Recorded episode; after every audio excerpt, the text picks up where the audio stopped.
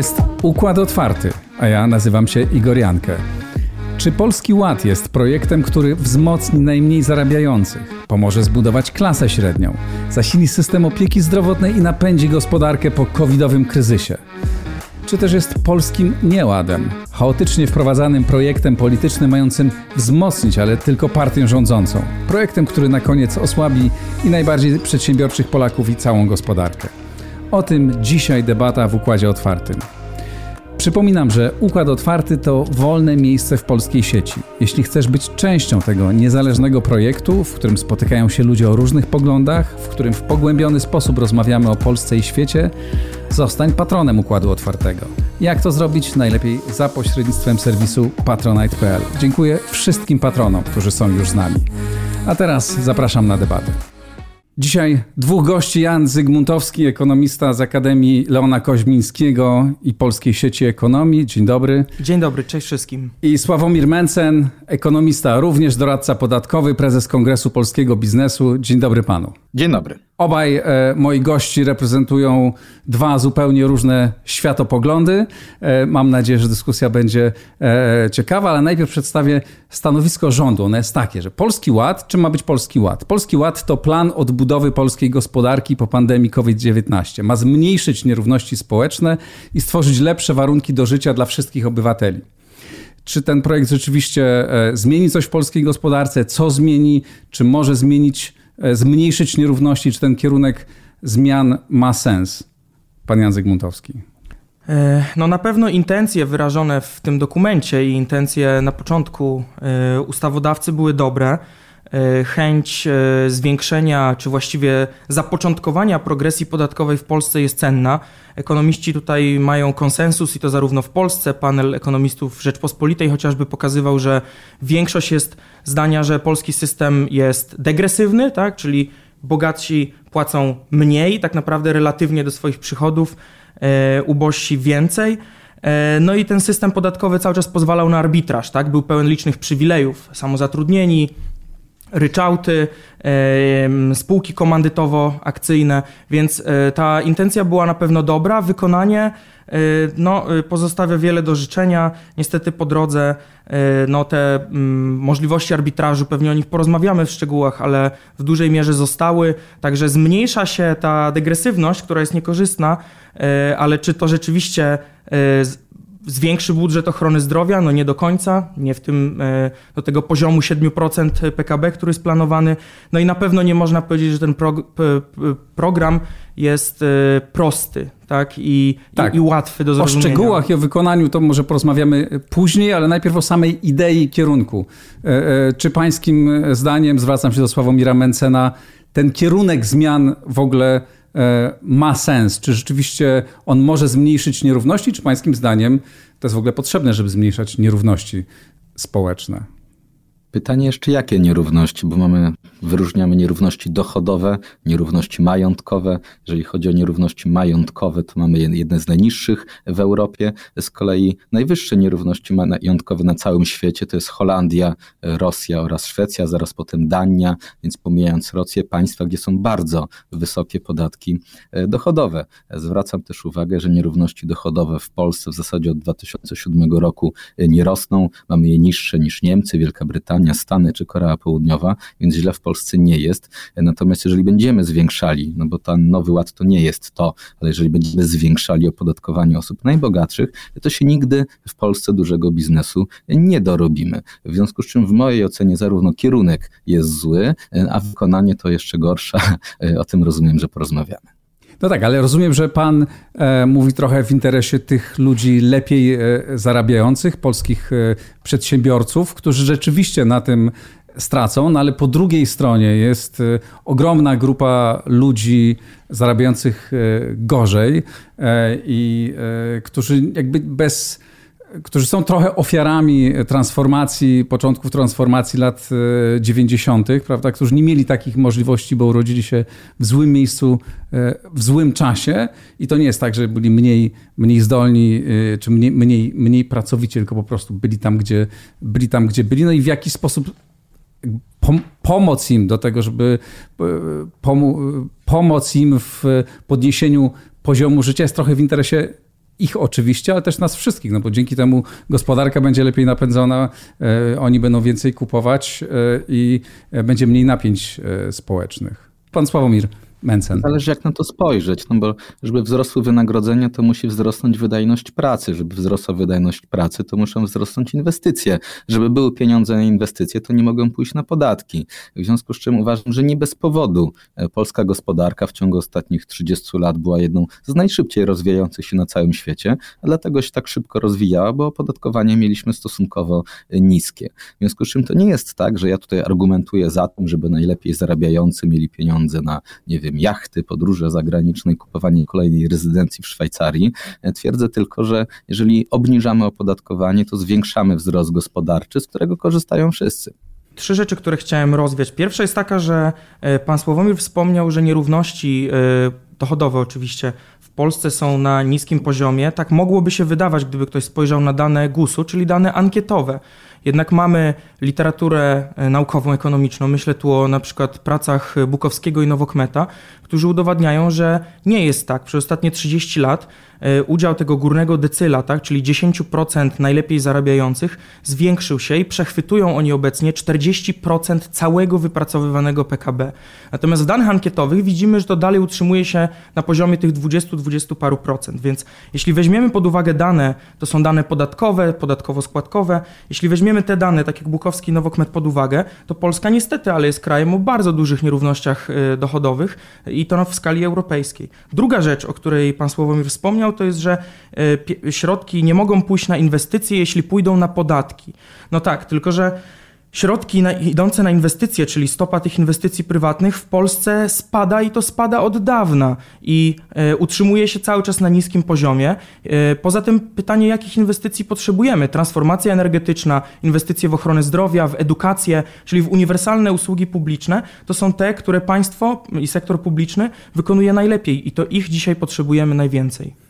Niewątpliwie potrzebujemy inwestycji w instytucje publiczne, w usługi publiczne, no ale też zapewne e, e, w firmy, które produkcyjne, w firmy, które e, produkują nie wiem, wysokie technologie, że wytwarzają wysokie technologie. Pan Sławomir Mencen. Chciałem właśnie zwrócić uwagę na ten spadek inwestycji, bo on już trwa rzeczywiście ładnych parę lat i tak jakoś zabawnie skorelował się z okresem rządów Prawa i Sprawiedliwości, kiedy właśnie to prawo podatkowe jest e, co roku e, komplikowane, kiedy inwestorzy co roku zaskakiwani są nowymi pomysłami e, rządu, kolejnym zawłaszczaniem części gospodarki przez państwo, problemami w sądownictwie. Wszystko, co się dzieje w polskiej gospodarce od dobrych 8 lat naprawdę nie zachęca do inwestowania i z tego to właśnie powodu inwestycji inwestycje w Polsce maleją. No, niby tak, ale e, e, z drugiej strony e, przez cały czas i za poprzednich rządów, i za obecnego rządu mamy bardzo wysoki wzrost gospodarczy i to, co się toczyło od 89 czy od 90, 91 roku, cały czas trwa. Więc to też nie jest tak, że mamy nagle jakąś zapaść, zapaść inwestycyjną no tylko, znaczy inwestycje w Polsce cały czas maleją. To jest absolutnie zapaść. W całej Unii Europejskiej tylko Grecja ma w tym wypadku, w tym przypadku niższe, w tym momencie niższe inwestycje niż w Polsce, więc tak, mamy zapaść. Natomiast PKB w sporej mierze rośnie na, na wzroście konsumpcji, które są wywołane transferami socjalnymi. W związku z czym to, co w tym momencie się dzieje, to nie jest zdrowe budowanie polskiej gospodarki, to jest e, pójście drogą Grecji i skończy się to prędzej czy później fatalnie. A czy na pewno nie jest, e, znaczy, e, czy pewna redystrybucja, z którą mamy do czynienia zarządów e, Prawa i Sprawiedliwości, którą możemy dyskutować, czy powinna być w taki sposób, czy w inny sposób przeprowadzana, no jednak nie doprowadziła do a, no polepszenia bytu dużej części, dużej części społeczeństwa, która no, dzięki temu też mogła, napędzała e, jednak poprzez zakupy, poprzez korzystanie z rozmaitych usług e, gospodarkę i tym samym przyczyniała się do rozwoju i całej gospodarki, no bo firmy więcej produkowały, e, e, i z drugiej strony też zmniejszały potencjalne napięcia społeczne. Znaczy, z, zrównoważona gospodarka potrzebuje wszystkich rzeczy, potrzebuje inwestycji, i tutaj na pewno się z panem Sławomirem zgodzę. Po prostu mamy sytuację przede wszystkim niestabilności prawnej, tego, co się dzieje w sądownictwie, tak, nieudanej reformy, i to bez wątpienia wpływa na sytuację przedsiębiorców, ale musimy odróżnić ten aspekt, który jest głównie aspektem prawnym, czy takim bardzo polityczno-ideologicznym nawet, od. Yy, spraw typowo makroekonomicznych, tak? czyli podatków, arbitrażu tego podatkowego. Podam taki przykład historyczny. W Stanach Zjednoczonych, kiedy wprowadzono najwyższą stawkę e, podatku dochodowego 92%, to nie miało to na celu wyłącznie e, no, zwiększenia wpływów do budżetu, ale również zachęcenie przedsiębiorców do tego, żeby inwestowali więcej, zamiast wyciągać te środki jako swoje własne wypłaty. Więc e, to, co może nam się wydawać czasami, że jest jakąś próbą ograbienia klasy średniej, jak to jest przedstawiane, chociaż może porozmawiamy też, co to jest klasa średnia i kto naprawdę traci na tej reformie, no tak naprawdę może być zachętą do tego, żeby jednak e, więcej inwestować. I ciągle chciałbym podkreślić, to jakich inwestycji potrzebujemy, to też inwestycje publiczne w tym momencie, tak? Przejadaliśmy trochę system zbudowany za Polski Ludowej, tak? Ochronę zdrowia, średnia wieku pielęgniarki w Polsce 53 lata. E, system edukacji, mieszkalnictwo, gdzie cały czas mieszkamy, w większości w mieszkaniach wybudowanych w latach 70. No i to wymaga odbudowy e, i tą odbudowę jednak no, przede wszystkim sektor publiczny powinien ciągnąć. Porozmawiajmy może przez chwilę o tej klasie średniej. Spróbujmy e, my sami ją zdefiniować czy określić, jaka to jest grupa społeczna i czy to rzeczywiście to są, czy to nie jest tak, że te 10%, które które, co najmniej, tak, które, e, które ewidentnie straci na tej, e, na tej reformie, no to w naszych warunkach to nie jest ta middle class, tylko raczej ta upper middle class. Myśmy nie wytworzyli jeszcze prawdziwej klasy średniej, która stanowi dużą część społeczeństwa i czy nie jest tak, że właśnie przynajmniej w zamyśle, nie wiem czy to w praktyce będzie możliwe, Nowy Ład miał tworzyć, czy rozbudowywać tę, tę klasę średnią. Pan Sławomir Mencen. Czy ja nie do końca rozumiem ten mechanizm, który miałby e, w ramach Nowego Ładu rozbudowywać klasę średnią, gdyby mógł pan to rozwinąć, bo przyznaję, że, że nie wiem o co tu mogłoby chodzić. Część e, próbuje e, przedstawiać stanowisko rządu, tak jak rozumiem, czy, czy, twórców, czy twórców tej reformy. No rozumiem, że część zarabiających tam poniżej nie wiem, tych 12 czy 13 tysięcy e, e, złotych miesięcy, miesięcznie będzie miało w założeniach zarabiać więcej, tak? Więcej pieniędzy miało zostać w ich kieszeniach, dzięki temu mieli no właśnie to jest, to, to jest ta potencjalna, to jest ta potencjalna klasa, klasa średnia. Czy to jakieś mm, nieporozumienie? To znaczy, e, na tej reformie e, mhm. rzeczywiście zyska mnóstwo ludzi. To są osoby najmniej zarabiające w okolicach minimalnego wynagrodzenia, potem 4, załóżmy 5 e, tysięcy złotych miesięcznie. Natomiast potem wchodzi ta ulga dla klasy średniej, ta bardzo niezrozumiała i trudna do zastosowania ulga, którą intencją było to, żeby podatki dla tych osób nie wzrosły, ponieważ doliczenie tej 9% składki zdrowotnej i uwzględnienie nowej skali podatkowej sprawiało, że już osoby zarabiające tam 60 tysięcy złotych rocznie, jakieś 5 tysięcy złotych miesięcznie płaciłyby więcej. I celem tej ulgi dla klasy średniej jest to, żeby osoby między, zarabiające między 6 a w przybliżeniu 10-11 tysięcy złotych płaciły dokładnie tyle samo, co w roku poprzednim, a dopiero kolejne osoby płaciły więcej. Taka była idea. W związku z czym ja nie bardzo rozumiem, w jaki sposób utrzymanie opodatkowania lub jego zwiększenie w przypadku tych dochodów powyżej 10 tysięcy złotych miałoby komukolwiek pomóc. Moja intuicja zupełnie przeciwna, że jeżeli podwyższamy czyjeś opodatkowanie i obniżamy jego dochody, to mu nie pomagamy i na pewno nie pomagamy mu rosnąć. Więc y, Plan był dziwny, natomiast wykonanie tu już w ogóle jest tragiczne, bo rzeczywiście doszło do tego, że osoby najmniej zarabiające zaoszczędzą te 50-60 zł miesięcznie. Klasa średnia liczona tak według rządu, te 5, 6, 7, 8 tysięcy zapłaci tyle co poprzednio, a wszyscy lepiej zarabiający na umowach o pracę zapłacą więcej. Co ciekawe, osoby zarabiające jeszcze więcej, to znaczy przedsiębiorcy, zapłacą mniej niż w zeszłym roku. Mogą przejść na ryczałt, mogą przejść na spółkę komandytową, na spółkę z OSTIT-em estońskim. W związku z czym efekt Nowego Ładu jest taki, że troszeczkę, ale niewiele zyskają osoby najmniej zarabiające. Tak załóżmy, ta klasa średnia zarobi tyle samo albo mniej, jeżeli jest na wysokiej umowie o pracę, a najlepiej zarabiający zapłacą mniej niż przed wejściem Nowego Ładu. W związku z czym efekt będzie taki, że obniżamy opodatkowanie dużo zarabiającym i mało zarabiającym, a podwyższamy je klasy średniej. Więc ktoś być może skorzysta na Nowym Ładzie, ale na pewno nie klasa średnia. Jest to ostatnia grupa, która na tych zmianach może skorzystać. Dobrze, a jak duża jest ta grupa, która wedle pańskich wyliczeń, według pańskim zdaniem, która zyska na tej, e, na tej zmianie? Pytam Sławomira Mencena.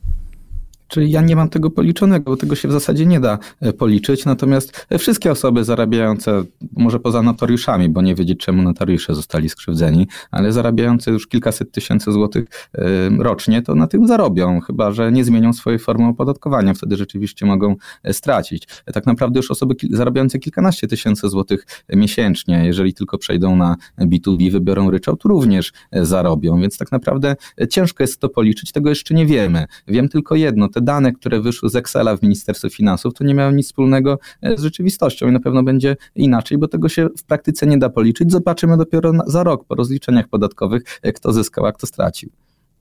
Czy pan się zgadza z tym, że rzeczywiście duża część, znaczy ci, którzy w założeniu mieli zyskać, wcale nie zyskają, a zyskają e, przedsiębiorcy, e, którzy przejdą na podatek ryczałtowy i inne formy? Znaczy rozumiem, że perspektywa przedstawiana też przez y, pana Sławomira jest perspektywą kogoś, kto jeszcze niedawno płacił daninę solidarnościową, czyli można powiedzieć, że przychodowo jest milionerem i A to łatwo... nie jest zarzut, że ktoś nie, jest milionerem. Nie, ja to... absolutnie, każda klasa broni swojego własnego interesu. Adam Smith już mówił o tym przecież, że kiedy przedsiębiorcy proponują zmiany podatkowe, to trzeba je bardzo dokładnie zbadać, bo najczęściej nie są zgodne z interesem publicznym. To nie są słowa radykała, tylko Adama Smitha. I chciałbym zauważyć, że łatwo jest rzucać tymi kwotami typu ktoś zarabia kilkanaście tysięcy i tak dalej, ale realnie, i to nie jest Excel e, Ministerstwa Finansów, tylko Cenea, jeden z bardziej szanowanych ośrodków analitycznych niezależnych w Polsce, który też liczył programy wyborcze, notabene najdroższy był Konfederacji. E, Cenea pokazuje, że tych gospodarstw, które odnoszą korzyści, i umówmy się, niektóre z tych korzyści są bardzo niskie, to jest po kilkadziesiąt, złotych miesięcznie, ale że jest ich prawie 12 milionów, tak? Parę milionów tych, które są po środku i mniej niż milion tych, które odniosą straty, od bardzo małych strat do dużych strat.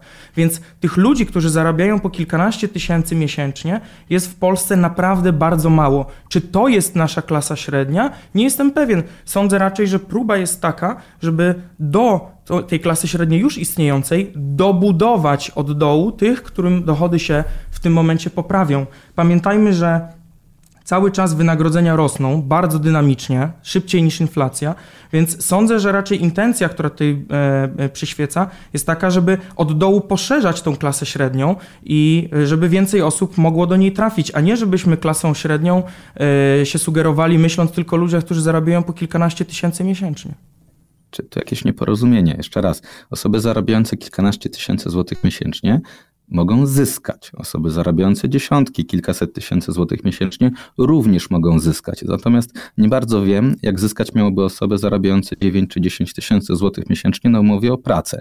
Więc jeszcze raz, Nowy Ład podwyższa opodatkowanie, załóżmy tej klasie średniej, tak, ludziom w okolicach 10 tysięcy, obniża 90% Polakom, tych zarabiającym bardzo mało, ale obniża niewiele. Tak? Ja się zgadzam z tym, co pan powiedział. Ludzi zarabiających bardzo dużo jest mało, to się z tym zgadzam, to też powiedziałem. I większość ludzi zyska, tylko że zyska niewiele, a straci klasa średnia. W związku z czym to nie buduje klasy średniej, no bo, no bo jak? Ale początkowo, jak rozumiem, powiedział pan, że ten program jest zły, ponieważ stracą na tym przedsiębiorcy, ci, przedsiębiorcy, ci, którzy mogą Nie. inwestować, ci, którzy mogą budować intencja, gospodarkę. Powiedziałem, intencja była zła, bo intencja okay. była taka, żeby podnieść najbogatszym, z czym się nie zgadzam, ale to była tylko intencja. Praktyka również jest zła, bo wykonanie tego nowego ładu jest absolutnie fatalne. Nie przypominam sobie innego tak źle e, przeprowadzonego programu tego rządu. Co do, co do wprowadzenia, to pewnie się wszyscy zgodzimy, ale zaraz, jeżeli pan powiedział, że pan nie zgadza się z tym, żeby podwyższać klasę, podwyższać podatki e, najbogatszym, a w efekcie tego działania ci najbogaci zapłacą e, niższe podatki, to powinien być pan zadowolony. Ale ja osobiście nie narzekam. Ja w, w ramach Nowego Ładu będę płacił mniej niż w zeszłym roku. Jeszcze raz. Rozumiesz, pan jako doradca złe. podatkowy będzie miał doskonały interes i bardzo dużo pracy w tej chwili. Ja nie narzekam, naprawdę nie narzekam, nie mam na co. Mówię tylko, że intencja podniesienia podatków najbogatszym jest zła, a wykonanie to już jest w ogóle dramat, bo wyszło, wyszedł jakiś potworek, który obniża opodatkowanie na obu y, granicach rozkładu dochodów, a podwyższa w środku, co jest dziwne. Natomiast y, czemu się nie zgadzam z podwyższeniem podatków najbogatszym? W Polsce to nie ma żadnego sensu. Jakiś czas temu wprowadzono daninę solidarnościową, czyli 4% podatku dochodowego powyżej dochodów, powyżej miliona złotych. Jaki był efekt? Ten podatek zapłaciło 27 tysięcy ludzi i z tego przyszło, uwaga, cały miliard 600 milionów złotych. Miliard 600 milionów złotych w skali kraju to jest absolutnie nic, ponieważ mamy w Polsce Polsce bardzo mało majętnych, dużo zarabiających osób. Gdyby nawet w Excelu podnieść to z 4 do 40% i wtedy byśmy sprawili, że osoby zarabiające powyżej miliona teoretycznie e, płacą 60% podatek, to byśmy w Excelu uzyskali całe 14, 16 miliardów, tak? To 1 trzecia 500 plus, nawet by całej 14 emerytury nie sfinansowało. Co oznacza, że w Polsce jest za mało bogatych osób, żeby na podstawie wysokiego ich opodatkowania uzyskać jakiekolwiek istotne środki. Zwłaszcza, że to jest tylko teoria, no bo nikt tych 60% by nie płacił, bo wtedy byłby tak olbrzymi budżet na optymalizację tego podatku, że naprawdę mało kto by zdecydował się na zapłacenie tych 60%. W związku z czym próba podnoszenia podatków najbogatszym w Polsce nie da znaczących wpływów budżetowych, co najwyżej może nakłonić te osoby do jakiejś optymalizacji podatkowej czy przeniesienia swojej rezydencji podatkowej. Dużo to... zostało powiedziane, nie wiem od czego zacząć. Zacznę może od końca, czyli od daniny solidarnościowej. Oczywiście można podejmować próby optymalizacji podatkowej, ale za... milczące założenie u pana Sławomira jest takie, że to się z góry uda. To się udaje tylko wtedy, jeśli rzeczywiście wylobowane są kolejne przywileje podatkowe. Danina solidarnościowa ma takie wylobowane przywileje.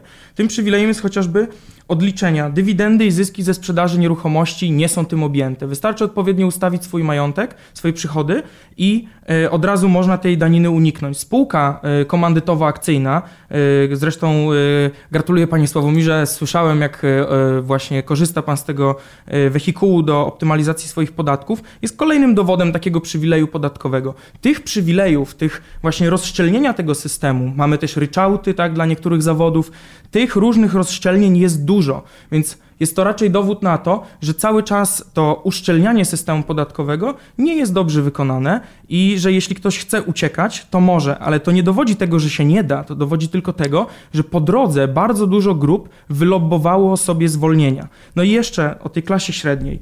Yy, w pewnym momencie pan Sławomir scharakteryzował to tak, że obniża u góry, obniża u dołu, a po środku podwyższa. No ale przecież właśnie po to jest ta ulga dla klasy średniej, żeby po środku nie podwyższało, żeby efekt był neutralny dla tej grupy. Więc o jakim środku my mówimy? To jest charakteryzowanie środka jako tych osób, które są powyżej ulgi, prawda? Czyli powyżej 12 tysięcy z hakiem.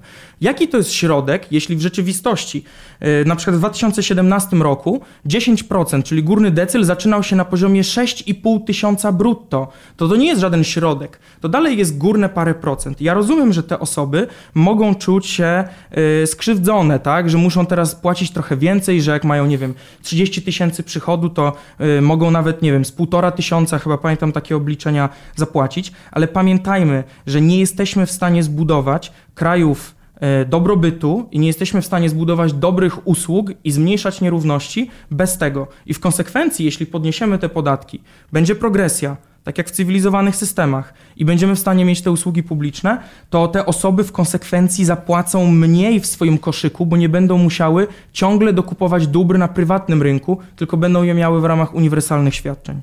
No, z tymi usługami publicznymi to jest, y, y, jest pewien poważny problem. No, musimy w te usługi inwestować. Nie mamy ich ciągle na takim poziomie jak e, rozwinięte kraje, najbardziej rozwinięte kraje, kraje Zachodu i skądś te pieniądze trzeba, e, trzeba wziąć. Jak rozumiem, e, między innymi z podniesienia składki zdrowotnej, która mi się też osobiście nie, nie podoba, bo mnie dotknie, ale e, dzięki temu, przynajmniej w założeniu, no ma się, mają się zwiększyć nakłady państwa na, na służbę czy na ochronę zdrowia.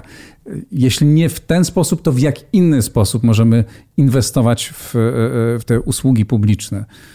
Panie Sławomirze nie ma bezpośredniego przełożenia pomiędzy kwotą pieniędzy wrzuconą w polskie urzędy oraz instytucje, a jakością działania tych instytucji.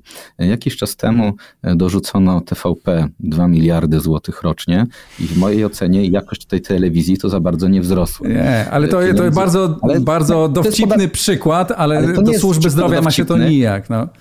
No bo w służbie zdrowia mamy kij do walenia w okno w przychodni w Tarnobrzegu, żeby dostać receptę. Ja staram się opisywać rzeczywistość tak, jak ona wygląda, a nie jakbyśmy chcieli, że ona wygląda. E, pan Zygmuntowski mówi, że e, to jest przypadek, czy że wynik e, działania złych ludzi, że mamy luki w podatku dochodowym, a dla mnie to jest cecha podatku dochodowego. Stawiam tezę, że nie da się zbudować szczelnego systemu podatkowego i mam wrażenie, że jeszcze nikomu się nie udało. W Stanach Zjednoczonych podatek dochodowy wprowadzono w 1900 1913 roku. I mamy już długą historię, ponad 100 lat łatania dziur w tym podatku dochodowym i nikomu to jeszcze się do tej pory nie udało. Optymalizacje są cały czas możliwe, a te amerykańskie korporacje zbyt wielkich podatków to nie płacą. Więc to jest immanentna cecha podatku dochodowego, że ona będzie miała luki i im robimy wyższy podatek dla najbogatszych, tym ci ludzie mają większą ochotę, żeby tego podatku nie płacić i go sobie optymalizują. Tak było, jest e, i będzie. A jeżeli chodzi o usługi publiczne, to one oczywiście, że powinny istnieć, ale nie o same pieniądze tu się rozchodzi, o to, kto tym zarządza, o sposób gospodarowania. No to, że do służby zdrowia dorzucimy więcej pieniędzy, nie sprawia automatycznie, że będzie lepiej. Podam przykład. W Stanach Zjednoczonych usługi medyczne, służba zdrowia jest na dramatycznym e, poziomie, jest beznadziejnie zorganizowana. Oni na to wydają chyba 18% PKB. Strasznie dużo. W Singapurze wydają chyba 5% PKB, mają usługi y, medyczne na znacznie wyższym poziomie niż w Stanach Zjednoczonych. Naprawdę. Ilość pieniędzy wrzuconych do niedziałającego systemu nie, nie sprawi nagle, że ten system zacznie działać. Nie od tego trzeba zacząć. Najpierw trzeba to sprawić, żeby działało, a dopiero potem można zwiększać im finansowanie.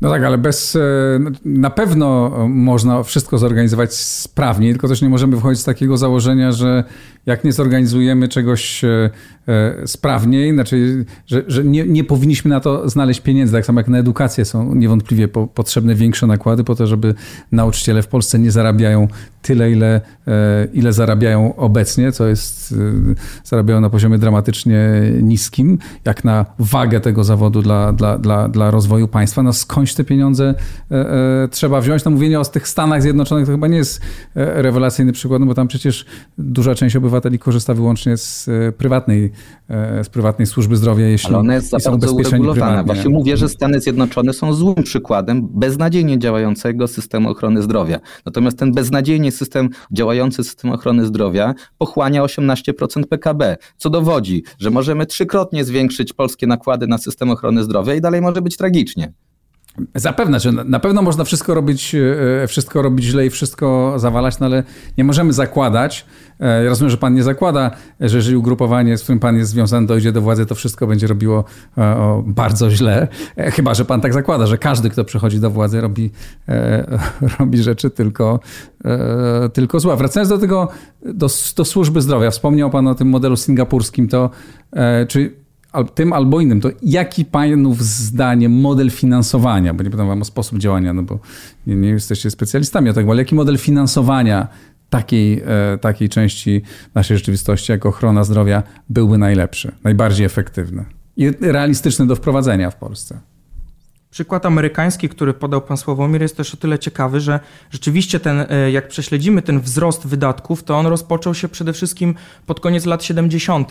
i kontynuował się wraz z rozrostem przede wszystkim e, prywatnych ubezpieczycieli, prywatnych ubezpieczeń, e, prywatnych klinik, prywatnego ratownictwa. Oczywiście ochrona zdrowia akurat coś tam o ochronie zdrowia wiem. Właśnie mam tu długopis Okręgowej Izby Lekarskiej. Sympatyczni bardzo ludzie. To jest strasznie skomplikowany system, ekonomika zdrowia, e, cała, e, cała branża, która się tym zajmuje. Natomiast parę rzeczy można jasno powiedzieć. To, że coś się zorganizuje jako państwowe, na przykład państwowe ratownictwo medyczne, nie wystarcza, bo e, nawet jeśli jest zorganizowane w ten sposób, czyli jest próba lepszego zarządzania, tak, i to jest dobry kierunek, ale jest jeden brakujący element w państwowym ratownictwie medycznym, to znaczy to dobre pensje dla ratowników medycznych. Oni dalej w większości pracują na kontraktach. Tak? Ratownik medyczny na przykład prowadzi jednoosobową działalność gospodarczą, gdzie tak naprawdę tą działalność świadczy tylko i wyłącznie wobec państwowego ratownictwa medycznego.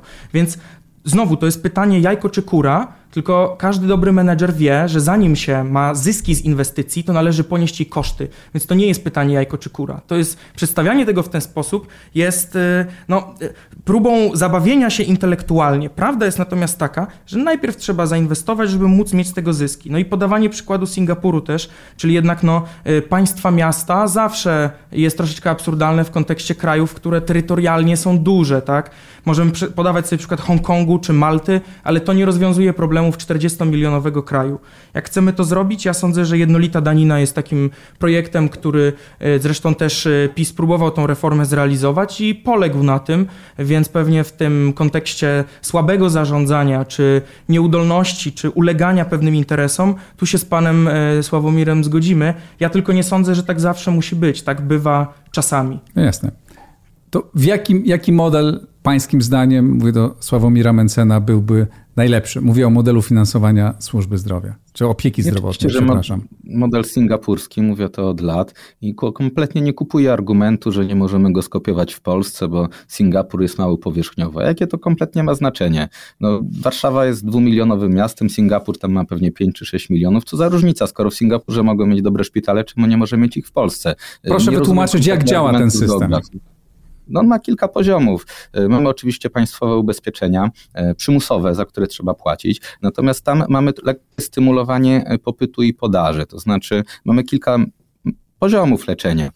I jeżeli chcemy się leczyć, to pieniądze no to idą z naszego konta oszczędnościowego, załóżmy, na które idą pieniądze z tych składek, tak? Ale w momencie, w którym tych pieniędzy nam nie starczy, skończą się, no to od razu lądujemy na najniższym poziomie leczenia, w gorszym szpitalu, e, leczeni w gorszych warunkach, leżymy na wieloosobowej sali, a nie na przykład w jednoosobowej. Tak? W związku z czym ludzie zaczynają myśleć, czy dany zabieg na pewno jest im potrzebny, czy rzeczywiście chcą iść do lekarza. Są włączone jakieś elementy gry rynkowej. W Polsce jest tak, że jak coś jest za darmo, to nikt tego nie szanuje. Ludzie zapisują się na wizyty u lekarza i potem na nie nie przychodzą, bo nic za nie nie płacą, co ich to interesuje. W momencie, w którym wytniemy całkowicie e, elementy dotyczące popytu i podaży, to każdy rynek zacznie się degenerować, na przykład rynek e, usług medycznych e, w Polsce. Zresztą ja nie jestem dzisiaj gotowy na rozmowę o systemie ochrony zdrowia, mieliśmy o podatkach e, porozmawiać. W każdym razie systemem, który mi się bardzo podoba jest właśnie ten system z Singapuru.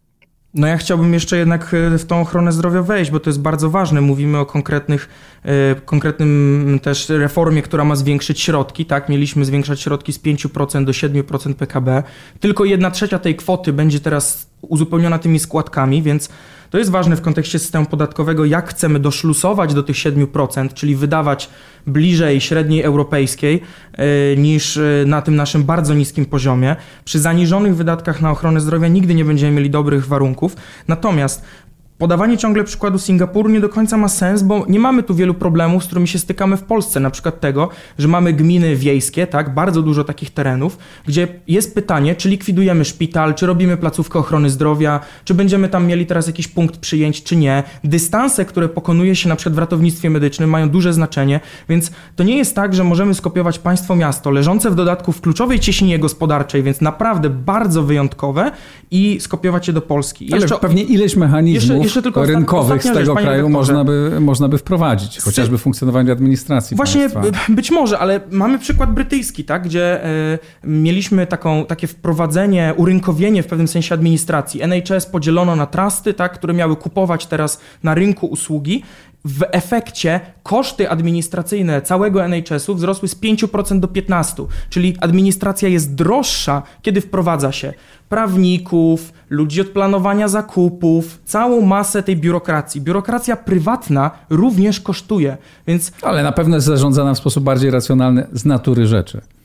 Nie, nie uważam tak. Dlaczego? No okay, Właśnie no. powiedziałem, że jest droższa i ja nie wiem, czy Brytyjczycy teraz są bardziej zadowoleni z funkcjonowania NHS-u. To trzeba zbadać dobrze. Nie mówię o samym NHS-ie, e, e, ale w ogóle o, o, o zarządzaniu czymkolwiek. Jeżeli prywatny właściciel liczy pieniądze, zarządza w ten sposób e, bardziej racjonalny. Ale zostawmy jakość, a nie okay. tylko pieniądze. Zostawmy, zostawmy opiekę zdrowotną, bo rzeczywiście nie na to się, nie na rozmowę o tym się umawialiśmy. Jeszcze chwilę chciałbym, żebyśmy porozmawiali o samej redystrybucji. Czy ona w sytuacji takiego, nie jesteśmy w sytuacji idealnej, tak? Państwo, które narodziło się e, z niczego, rozwijało się w sposób naturalny, no rozwijało się tak, jak się rozwijało, ma takie obciążenia historyczne, e, jakie, e, jakie ma, zarówno lat komunizmu, jak i potem transformacji lat, lat 90., gdzie te nierówności są no, po prostu naturalny, znaczy naturalny, no, po prostu po, po, powstały i w jaki sposób można je, można je zmniejszyć, jeśli nie tak, no, manipulując podatkami. W, jak, w jaki inny sposób można e, te nierówności zmniejszać? Pan Sławomir Mencen. Znaczy, ja nie jestem przeciwnikiem jakiejkolwiek redystrybucji. Rzeczywiście są osoby, którym w życiu się bardzo nie powiodło, trafiły jakieś wielkie nieszczęście i same nie są w stanie się utrzymać.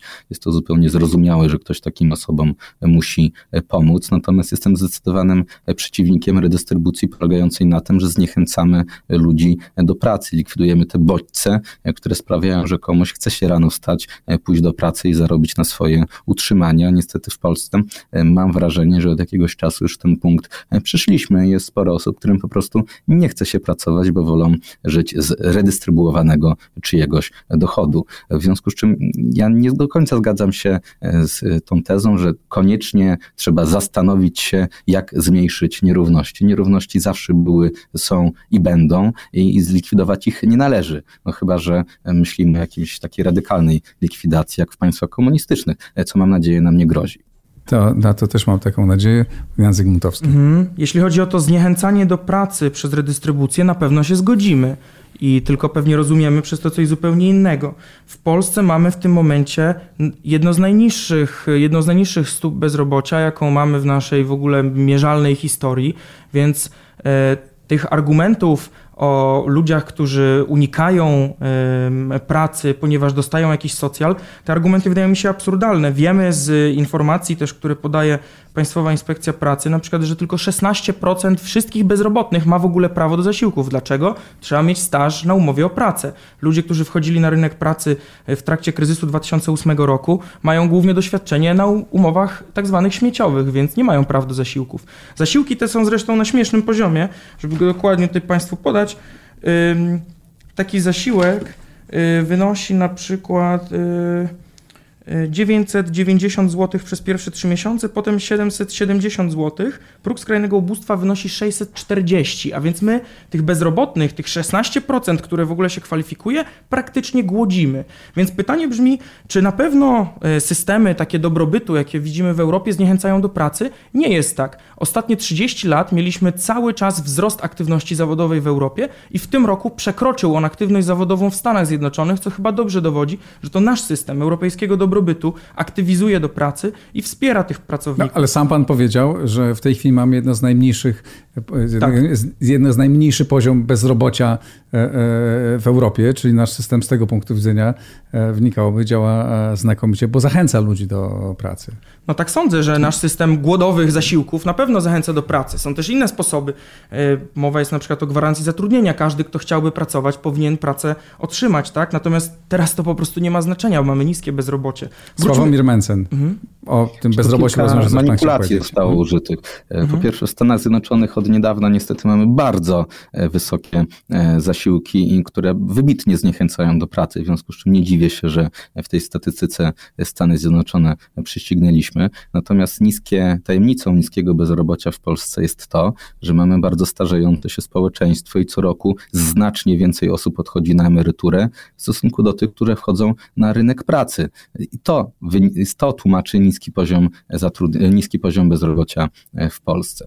Poza tym e, pan mówi tylko o zasiłkach dla bezrobotnych, które no, pan doskonale wie, e, nie są największymi zasiłkami w Polsce. Mówię o tych wszystkich dodatkach, o 500, o jakichś tam innych zwolnieniach. To kilka tysięcy złotych miesięcznie można z tego uzyskać. Niech pan nie udaje, że nie ma w Polsce rodzin, które żyją tylko i wyłącznie z zasiłków. No, kilka tysięcy to trzeba mieć naprawdę dużą, dużą gromadę dzieci, ale trzymając się, biorąc ten konkretny przykład, pan jest zwolennikiem tego, żeby zlikwidować e, e, program 500. No, od samego początku mówiłem, że jestem przeciwnikiem programu 500. W żaden sposób nie zwiększa on dzietności i nie mógł zwiększyć dzietności. Jest to tylko i wyłącznie program polityczny, który ma, którego celem ma być kupienie sobie wyborców przez Prawo i Sprawiedliwość. I nie wiem, co musiałoby być ze mną nie tak, żebym taki program popierał. Czyli rozumiem, że gdyby pańskie ugrupowanie doszło do władzy byście znieśli ten, e, ten program? Ja nie decyduję jednoosobowo o tym, co się wydarzy, zwłaszcza, że gdybyśmy doszli do władzy, to raczej w jakiejś koalicji. E, natomiast moje osobiste zdanie jest takie, że ten program trzeba jak najszybciej zlikwidować. Co za brak wiary w zwycięstwo, ale yy, pan chciał coś dodać. Tak, ja wolałbym, żebyśmy patrzyli na dane empiryczne z krajów, w którym udaje się powoli podnosić swoją dzietność, tak? Czyli nie jest tylko tak, że każdy kraj wysoko rozwinięty ma niską dzietność. To nie jest prawda. Mamy przykłady europejskie. Mamy Czechy, które są liderem dzietności w Europie, mamy Niemcy na całkiem niezłym poziomie, Francję, mamy też dane z Włoch, gdzie ta dzietność spadła i wiemy zasadniczo, co wpływa na odsuwanie decyzji o macierzyństwie i mniejszej liczbie dzieci. Przede wszystkim jest to niestabilne zatrudnienie, niestabilne formy zatrudnienia, tak zwane umowy śmieciowe, ale nie można też likwidować e, na przykład opieki takiej jak żłobki, przedszkola, czy właśnie zasiłków, bo to wszystko razem tworzy system, który współpracuje. Polska demografia jest w dramatycznej sytuacji, zresztą słusznie przecież pan Sławomir tutaj to scharakteryzował. Co prawda e, redystrybucja, jak widać, nie zniechęciła do pracy nikogo, ale de demografia i tak jest w dramatycznej sytuacji i musimy coś z tym zrobić i te działania to nie są działania y, czysto rynkowe, bo właściwie nie ma takich narzędzi rynkowych. To musi być jednak wsparcie rodzin, ale nie wsparcie rodzin tylko przez 500+, ale przede wszystkim przez dobrą ochronę pracy i wsparcie przez usługi publiczne. I jeszcze chciałem krótko o, o, tych nierównościach, bo padły słowa, które moim zdaniem trzeba kontrować raz za razem. To znaczy, że nierówności zawsze były i zawsze będą. No dobrze, ale skala nierówności jest różna, tak? Nie mówmy, że rzeczy są czarno-białe, rzeczy wpadają w masę odcieni szarości. Jeśli kiedyś CEO firmy, tak, na przykład w Stanach zarabiał 60 razy tyle co pracownik, dzisiaj kilkadziesiąt razy tyle, y, no to mamy sytuację, gdzie te nierówności rosną i wiemy, to są dane żeby znowu przytoczyć, może ktoś będzie chciał sobie znaleźć te badania. Badania Hoppe i Limberga z London School of Economics. 50 lat, 18 krajów. Obniżanie podatków zwiększa wyłącznie nierówności i prowadzi do stagnacji gospodarczej, a nie do wzrostu. Nierówności prowadzą do tego, że jest mniejsza mobilność społeczna, ludzie są słabiej wykształceni, więc trudniej zatrudniać ich jako dobrych pracowników. Ostatecznie wpływa to na problemy zdrowotne, przestępczość, konflikty społeczne. Nierówności są złe jakieś są i musimy to zaakceptować, tacy jesteśmy jako ludzie, ale powinniśmy iść w stronę ich zmniejszania, a nie zwiększania. Sławomir Mencen? Tak się śmiesznie składa, że w Stanach mamy wysokie progresywne podatki i jakoś nie przeszkadza to e, tym nierównościom i temu, że prezesi spółek zarabiają coraz więcej. E, zarabiają właśnie w wyniku państwowych regulacji, które ograniczają konkurencję w Stanach Zjednoczonych i sprawiają, że największe firmy zarabiają coraz więcej, a bogaci się bogacą. W związku z czym mylimy tutaj trochę e, skutek z przyczyną. Zwracam też uwagę, że jest zupełnie oczywiste, że stabilność na rynku pracy, dostępność do żłobków, szkół czy też przedszkoli zwiększa dzietność i kiedy już 7 lat temu wprowadzono 500 plus dokładnie to wtedy mówiłem, że jeżeli państwo już musi zająć się dzietnością, to właśnie od tej strony, a nie od strony bezpośrednich transferów do czyichś kieszeni.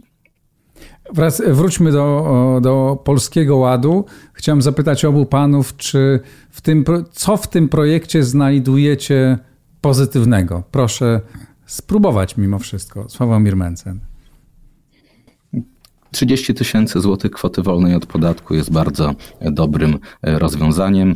E, uelastycznienie i zliberalizowanie warunków CIT-u estońskiego jest również bardzo e, dobrym rozwiązaniem. Obniżenie stawek ryczałtu dla branży IT, dla lekarzy, dla inżynierów, architektów również jest dobrym rozwiązaniem. Do tego wprowadzenie kilku ulg, na przykład dla, dla emerytów, czy dla być może osób powracających z zagranicy, więc tam są takie punktowe rzeczy, które są dobre, no ale niestety na tych kilkuset stronach większość rzeczy są złe, a prawdziwe konsekwencje wielu wprowadzanych teraz przepisów to my zobaczymy za kilka lat, bo tak jak teraz okazało się, że mało kto wie, jak policzyć wynagrodzenia pracowników, to jest dopiero pierwszy efekt, a ten przepis jest w miarę jasny. Tam w tych setkach stron Nowego Ładu jest mnóstwo zupełnie niezrozumiałych przepisów, na przykład przepisy o przerzuconych dochodach, których prawdziwe skutki zobaczymy dopiero za kilka lat. Jeszcze do tych skutków chciałbym e, wrócić, ale na razie e, e, jeszcze zostaniemy przy pozytywnych rzeczach. Pańskim zdaniem. Co zgodzę dobrego się, jest w Polskim Ładzie? No zgodzę się oczywiście z kwotą wolną, zgodzę się z likwidacją niektórych przywilejów podatkowych. Chodzi przede wszystkim o tak naprawdę płacenie no, nieproporcjonalnej składki zdrowotnej przez osoby na jednoosobowej działalności. E, natomiast no rzeczywiście prawie wszystkie rzeczy, które pan Sławomir wymienił, to są przykłady rozszczelniania i tak naprawdę rozdawnictwa. Tak? To są osoby, które znowu będą miały ulgi, przywileje podatkowe, im rozdajemy. To jest największa skala rozdawnictwa podatkowego, a nie te śmieszne, jak wskazałem już, zasiłki dla bezrobotnych. Więc e, Zgadzam się, że zobaczymy negatywne konsekwencje, przede wszystkim spadku dochodów samorządów. To będzie duży cios, natomiast pewnie dla ochrony zdrowia może to oznaczać wreszcie jakiś oddech, no i jednak dla 90% polskich rodzin, e, które e, na tych e, kwotach wolnych wyższych zyskają.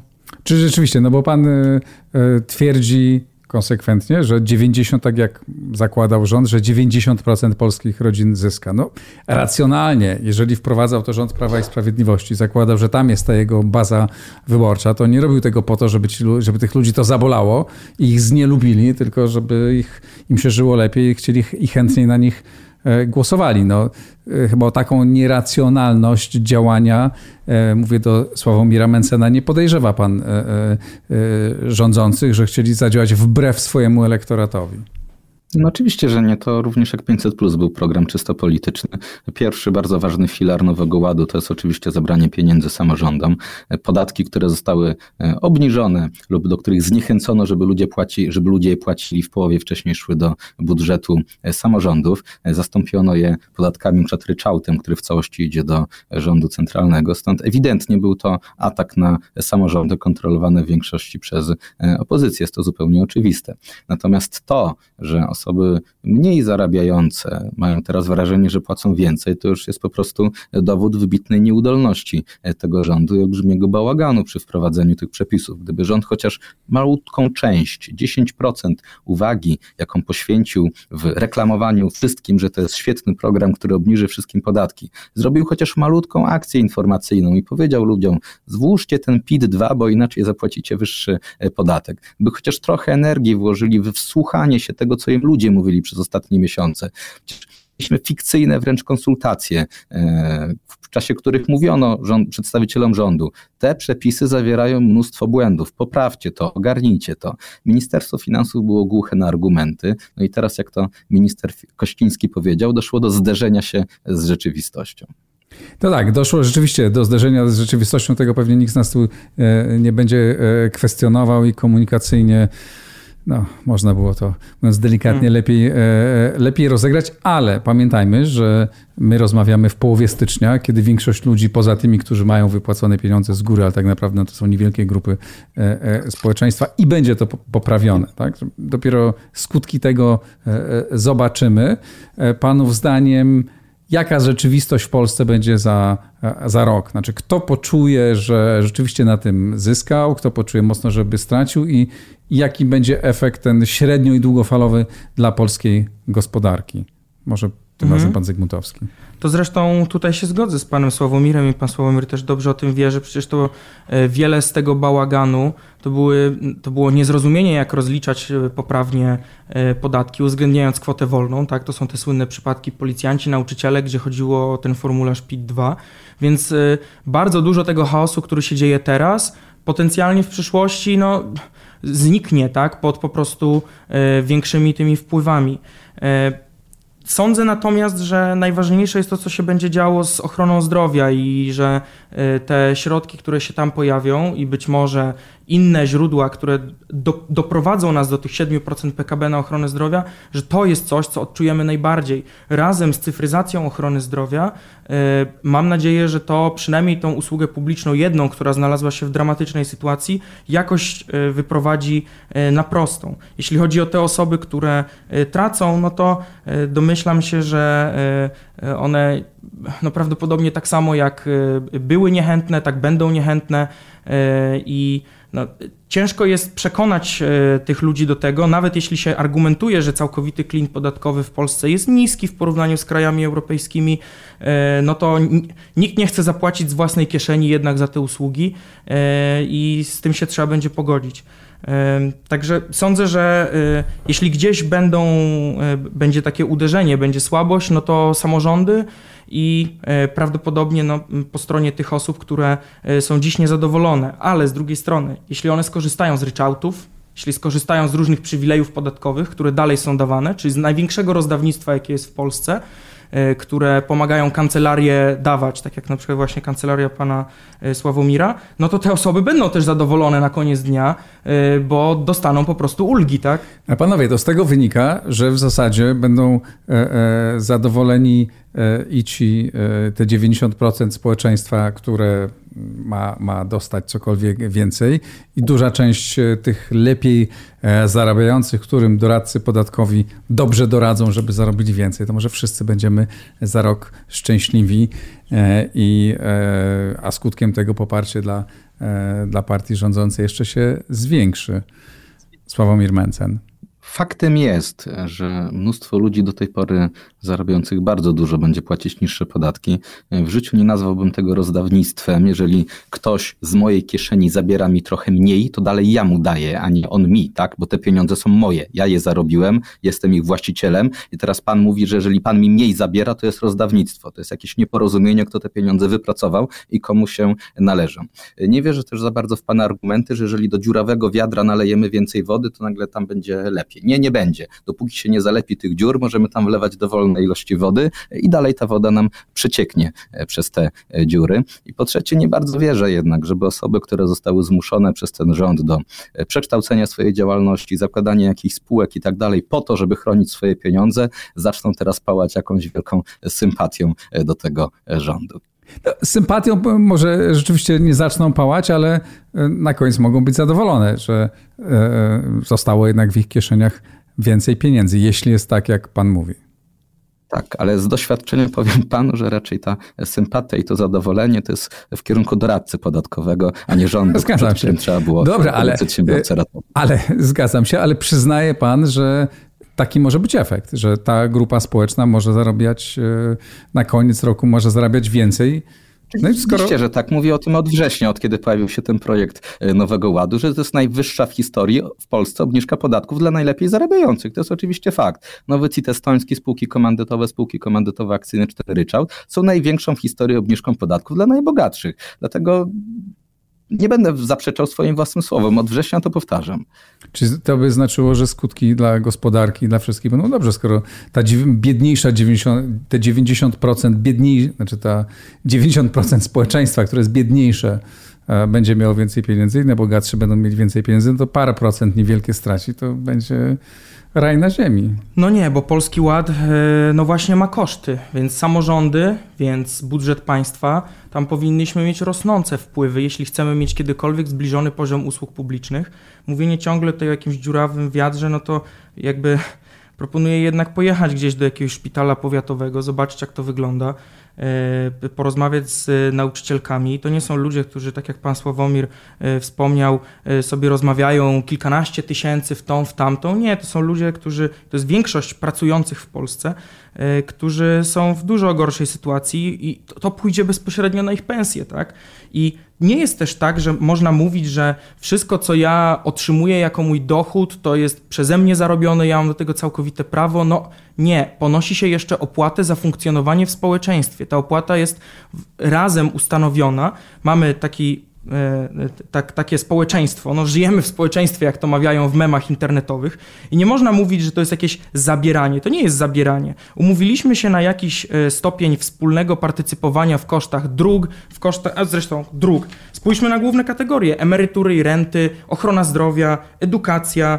To są największe trzy kategorie systemu podatkowo-składkowego i yy, to, że ktoś zarobił dużo, no to musi ponieść większą płatę za funkcjonowanie w społeczeństwie. Tak funkcjonują rozwinięte społeczeństwa. Oglądałem taki filmik z panem Sławomirem, gdzie mówił, że e, właśnie niższe podatki były w Polsce przed rozbiorami. Pewnie dlatego to państwo zostało rozjechane i rozebrane. I no, nie da się uciec od tego. Więc mamy do czynienia z pewną symbiozą, symbiozą systemu państwa, który właśnie tworzy sobie różne ulgi i doradców podatkowych, którzy te ulgi najpierw właśnie składają jako dobre propozycje, a później czerpią korzyści z pokazywania, jak te ulgi wynajdować. Także pewnie to jest e, ciekawa intelektualnie rozmowa, ale z, perspektywy niewykonania dobrze tego polskiego ładu, to kancelarie są zadowolone i zostały wysłuchane, skoro dalej są przywileje, ulgi i rozdawnictwo. No, ale to też odważna teza, że niskie podatki e, doprowadzą do rozjechania e, i rozsypania się e, państwa. Sławomir Mencen. Absolutnie się z tym e, nie zgadzam. Mamy mnóstwo państw, które przez lata utrzymywały niski e, poziom opodatkowania, chociażby Korea Południowa, która od dekad ma udział państwa w PKB na poziomie dwudziestu kilku procent. Jakoś nie zauważyłem, żeby państwo południowo-koreańskie się e, rozjechało. W związku z czym ta teza wydaje mi się nieuzasadniona. Zresztą większość e, przedsiębiorców i ekonomistów przyznawało, że podatek liniowy wprowadzony z zarządów e, e, Leszka Millera dał olbrzymie, olbrzymiego kopa polskiej, polskiej gospodarce. Ale Zakopanowie, zmierzamy do końca, spróbujmy to podsumować. Co można by, czy ten program z waszego punktu widzenia jest do naprawienia, co w nim należałoby naprawić, żeby dobrze żeby osiągnął dobre, e, dobre skutki? Tak, właśnie to jest to py pytanie. Może pan Jan na początek. Mhm. Na pewno nie poprawi się już tego programu aż do wyborów i to jest całkowicie pewne. To, co chciałbym zaproponować, sądzę, że większość się z tym zgadza. Naj, najprostszy system podatkowy, prosty, stabilny i też progresywny, to jest po prostu progresywna, jednolita danina, bez zastanawiania się i bez wyłączania i bez tworzenia ciągle tych fikcyjnych ulg typu ryczałty, typu E, JD, fikcyjne JDG, bez zastanawiania się, czy teraz dajemy jeszcze... JDG, ulgi. czyli jednoosobowa działalność Tak, jednoosobowa działalność, gdzie są podatki liniowe, gdzie bez faworyzowania rodzin z czwórką dzieci na przykład, co ni, ni, nic nie zmienia dla dzietności między 0 a 1, tak? czyli decyzji o pierwszym dziecku. E, więc e, te rzeczy nie zostaną zrobione, ale można je zrobić i zachęcam jednak rząd do tego, żeby nawet jeśli teraz się jeszcze nie chce w to bawić, bo walczy z uporządkowaniem chaosu, który sam wywołał, e, to żeby w przyszłości o tym pomyślał i też do tego, żeby nie skupiać się ciągle na dochodach z pracy. Tu się zgodzę z panem Sławomirem. Dochody z pracy mogą, chociaż rzadko to robią, zniechęcać do pracy. Skupmy się też na dochodach z kapitału. Podatek spadkowy, majątkowy, kataster od dużej liczby mieszkań. To rozwiąże problem rynku mieszkaniowego, który jest jednym z największych i najbardziej palących dla większości pracujących. Sławomir Mencen. No oczywiście priorytetem jest uproszczenie systemu podatkowego. Ja tu się zgadzam. Likwidacja tych wszystkich ulg, likwidacja tych wszystkich niepotrzebnych rzeczy. Niech podatek będzie prosty. Natomiast y, muszę pana zmartwić. No to tak naprawdę nie jest takie proste, żeby, że wystarczy wprowadzić progresywny podatek jednolity i nagle nierówności nam zmaleją. No to jest przykład Szwecji, która ma e, taki podatek i tam nierówności majątkowe są na trzecim miejscu na całym e, świecie. Są po prostu olbrzymie. W Szwecji nie bez powodu zlikwidowano podatek spadkowy podatkowy, bo doprowadził znowu do łupienia klasy średniej, a najbogatsi sobie z nim bez problemu e, poradzili. E, ja też pana zmartwię, jeżeli pan wprowadziłby nawet to, co pan tutaj e, postuluje, to znaczy, żeby był ten progresywny podatek jednolity, to ja dalej będę płacił niższe podatki niż pan, bo tak działa właśnie podatek dochodowy i inaczej nigdy nie będzie. Chyba, że pan Jan Zygmuntowski zacznie zarabiać lepiej niż pan, co przecież jest e, możliwe. Obu panom, obu panom życzę, żebyście zarabiali e, jak najlepiej, żebyście płacili A ja, e, żebyśmy niewielkie w Szwecji mieli podatki. system podatkowo-składkowy. E, I żebyśmy wszyscy, żeby Polska się rozwijała fantastycznie. Mam nadzieję, że Polski Ład zostanie poprawiony. Jak się okazało, w, w niektórych sprawach panowie się, panowie się zgadzali, co jest optymistyczne. Bardzo obu panom dziękuję, że przyszliście, że pojawiliście się w Układzie Otwartym. Jan Zygmuntowski, Sławomir Mencen, bardzo e, Wam dziękuję. E, dziękuję Państwu. To wszystko na dziś w Układzie Otwartym. Pamiętajcie, e, jeśli chcecie być częścią tego projektu, wspierajcie go na patronite.pl i słuchajcie i oglądajcie następne programy. Do usłyszenia i do zobaczenia.